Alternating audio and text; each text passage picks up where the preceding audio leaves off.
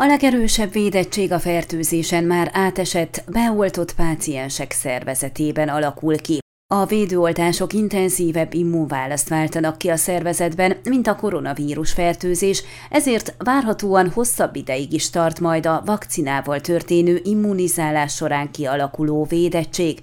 Akik átestek már a fertőzésen és beoltatják magukat, azoknak a szervezete termeli a legtöbb antitestet. Tudtuk meg Fejér Szilárd kémikus kutatótól, akivel a vírus brit mutációja által jelentett fenyegetésről is beszéltünk. A hónapok hónapokkal korábbi bizonytalan fejtegetésekkel szemben egyre megalapozottabb információk jelennek meg a koronavírus fertőzésen átesettek szervezetében kialakuló védettségről, de az oltások által kiváltott immunválaszról is napról napra több információval gyarapszik az orvostudomány. Mennyi ideig tart a fertőzés következtében kialakuló, illetve az oltások által kiváltott védettség, és milyen különbségek vannak a két immunválasz között? Erről kérdeztük Fejér Szilárd kémikus kutatót, a Sepsiszentgyörgyi Provitám Diagnosztikai Központ vezetőjét. Egy nagyobb páciens populáció bevonásával végzett kutatás eredménye szerint a koronavírus megbetegedésen átesettek legalább 8 hónapig védettek a vírussal szemben. A jelenlegi feltételezések szerint azonban a védőoltások által kiváltott védettség időtartama ennél is nagyobb lesz, mert a vakcinák által intenzívebb immunválaszra serkentik a szervezetet, tehát több antitestet termel azoknak a szervezete, akiket beoltanak, mondta Fejér Szilárd. Amit mi látunk az, hogy akik viszont átestek a fertőzésen, és úgy oltatták be magukat, azoknál még több termelődik. Jóval erősebb az immunválasz azoknál, akik átestek a fertőzésen és beoltatják magukat, ismertette tapasztalataikat a szakember, kitérve arra is, hogy éppen ezért ajánlott azoknak is beoltatni magukat, akik már átestek a betegségen. Utóbbiak még hosszabb védettséget szerezhetnek ezáltal. Ennek az időtartamáról még nincsenek tudományos adatok, de a becslések szerint akár egy évig is tarthat a védettség.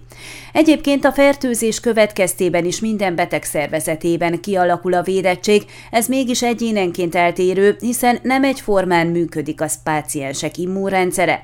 Volt ugyanaz egyik nagy országos magán egészségügyi hálózatnál két olyan páciens, akiknek a szervezete a vizsgálatok szerint nem termelt elég antitestet, de ezzel kapcsolatban Fehér Szilárd rámutatott arra is, hogy pontosan még nem tudni, mennyi az elegendő. Erre vonatkozóan nincsenek tudományos megállapítások. A védőoltásokat az eredeti vírus tüskefehérjéje ellen fejlesztették ki, tehát úgymond a tavalyi vírusra, most viszont az a gond, hogy megjelent a brit és dél-afrikai változat, vannak különböző variánsok, amelyek kikerülhetik az immunválaszt.